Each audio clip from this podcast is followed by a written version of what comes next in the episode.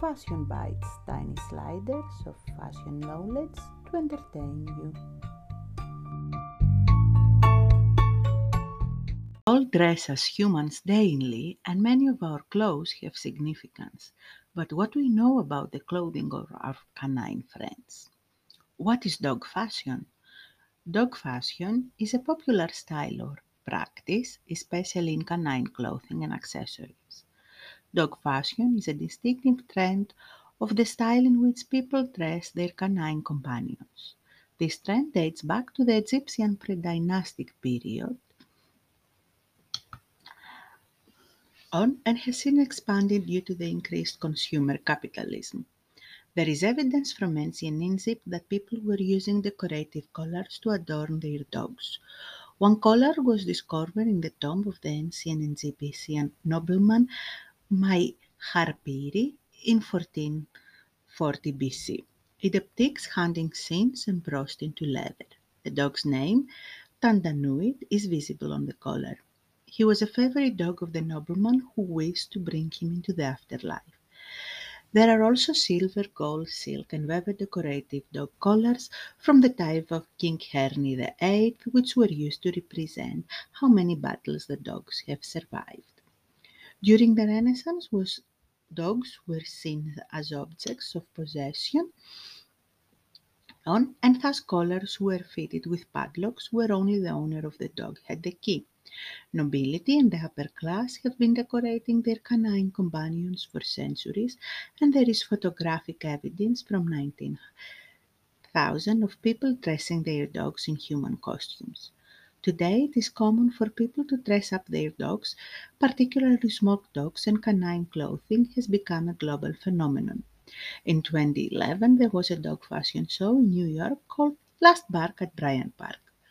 Dog fashion and style has been greatly influenced with the advent of the internet, and new professions have arisen driven by consumer capitalism, such as the pet style expert. And of course, there is a sociologist perspective. Humans typically have deep attachments to their dogs because dogs are adept at fulfilling emotionally supportive role in people's life, which results in high levels of attachment. Dog owners who are single, childless, newly married, empty nesters, divorced, or in a second marriage tend to anthropomorphize their pets more often. Dogs can be emotional substitutes for family members such as children and spouses and they contribute to the moral maintenance of people who live alone. Dogs have become increasingly important and treated as unique individuals. In a world where people are increasingly disconnected from their families, they rely more on their pets, especially dogs, to fulfill emotional voids. Pets have become a relatively easy and lovable replacement for children or a strong community. Humans have been dependent on animals as sources of companionship and artistic inspirations since the Paleolithic period. The animals have continued to mold the shape of human culture and psychology ever since. Increasing affluence means that more people can spend resources on items that are not necessary, like clothes and costumes. People express themselves through fashion.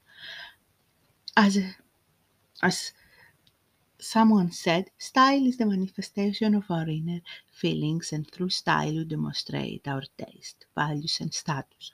We project all those qualities into our dogs when we dress them.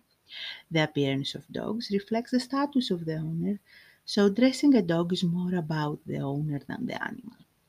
When a, an owner dresses up their dog, they establish a unique bond with the dog that places them at an even more personal and intimate level. But there is a common misconception that dog clothing and accessorizing your canine companion is a current trend. The assumption is that the dog clothing all started in the late early 2000s, and with a huge commercial push around these times, it's easy to see where that came from. And as we were told you before, woman and man's best friends have been keeping up with the current fashion since as early as the Egyptian pre-dynastic period. This means that for as long as humans have lived with dogs, we have shared our food, shelter, and fashion sense with them. But one can wonder what were dogs' ancestors wearing? Well, the simplest accessory, the collar, started showing up first in the ancient Egypt.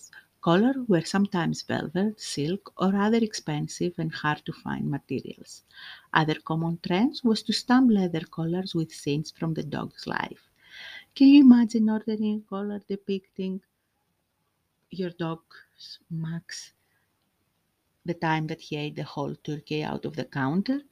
Well, most prized Egyptian dogs were hunting dogs, so their scenes probably looked a little different than what their descendants are up to now. Around the same time, collars in ancient China were bejeweled and up to trend. King Kuos of Songsuan's dog was found buried with him in a collar of solid gold with silver and turquoise accents. While it functioned as a collar, its appearance, appearance actually was closer to a necklace. Moving on to ancient Rome, the molossus of or the ascensors of our mastiffs were well trained war dogs. The most talented war dogs would be fitted with a suit of armor to match their Roman owners. This seems to be the time period and era that originated the spike collar. Unlike the hilarious spike collars we have our bulldogs these days, these were sharp and deadly. Sometimes they would make an entire armor set covered of spikes. Beside the military dogs, pets also enjoy custom accessories.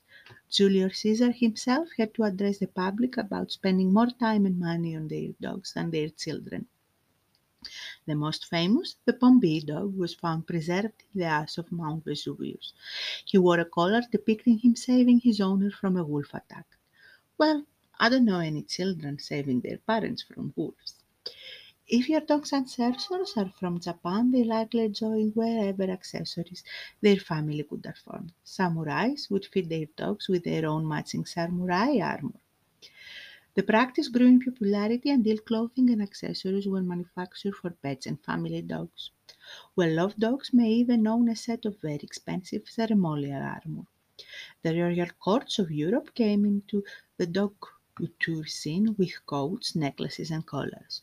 Beautifully preserved in paintings, dogs wearing stunning displays of jewels, fabrics, and even precious metals. The most famous dog fashionista of the time belonged to King Louis the Eleventh.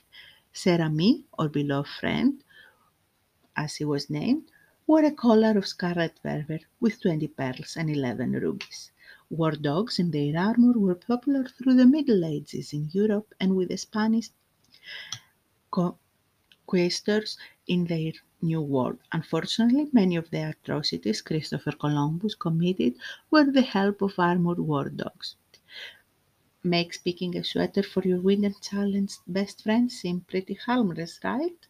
During the time period back in Europe, the Renaissance revitalized Ingenuity. Similar to dog collars sporting custom tags, in Renaissance times the collar was used to deter theft. A lock was placed on the collar and only the owner had the key. These locks would be decorated by family specific, making them to identify in case someone lost their dog. Owning a dog finally became affordable to the middle class and accessories started to be manufactured for the more common materials. When photography was invented in the 1800s, some of the first subjects were well-dressed dogs. We start seeing dogs dressed as humans and other more current-day trends. Functional accessories still exist, but in addition to armor, we start to see winter and rain coats. Dogs' clothing really took off with the inter- industrialization of Europe. Along with the mass-produced, we start seeing the first dog boutiques in Paris. Hundreds of years later, we must give credit to where credit is due. There was a huge burst in the dog fashion industry in the early 2000s.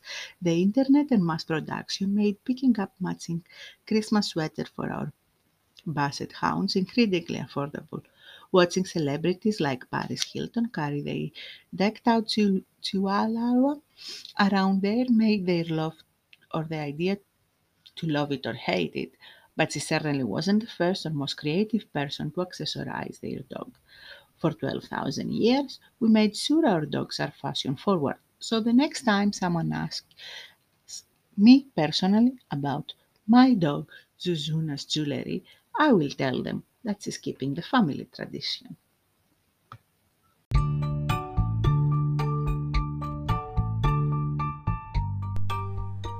Follow us in Anchor app, Spotify, or wherever you get your podcast so you can have your Sunday knowledge of fashion bites. Every Sunday, we'll be coming with a new little slider of fashion. Enjoy your week ahead!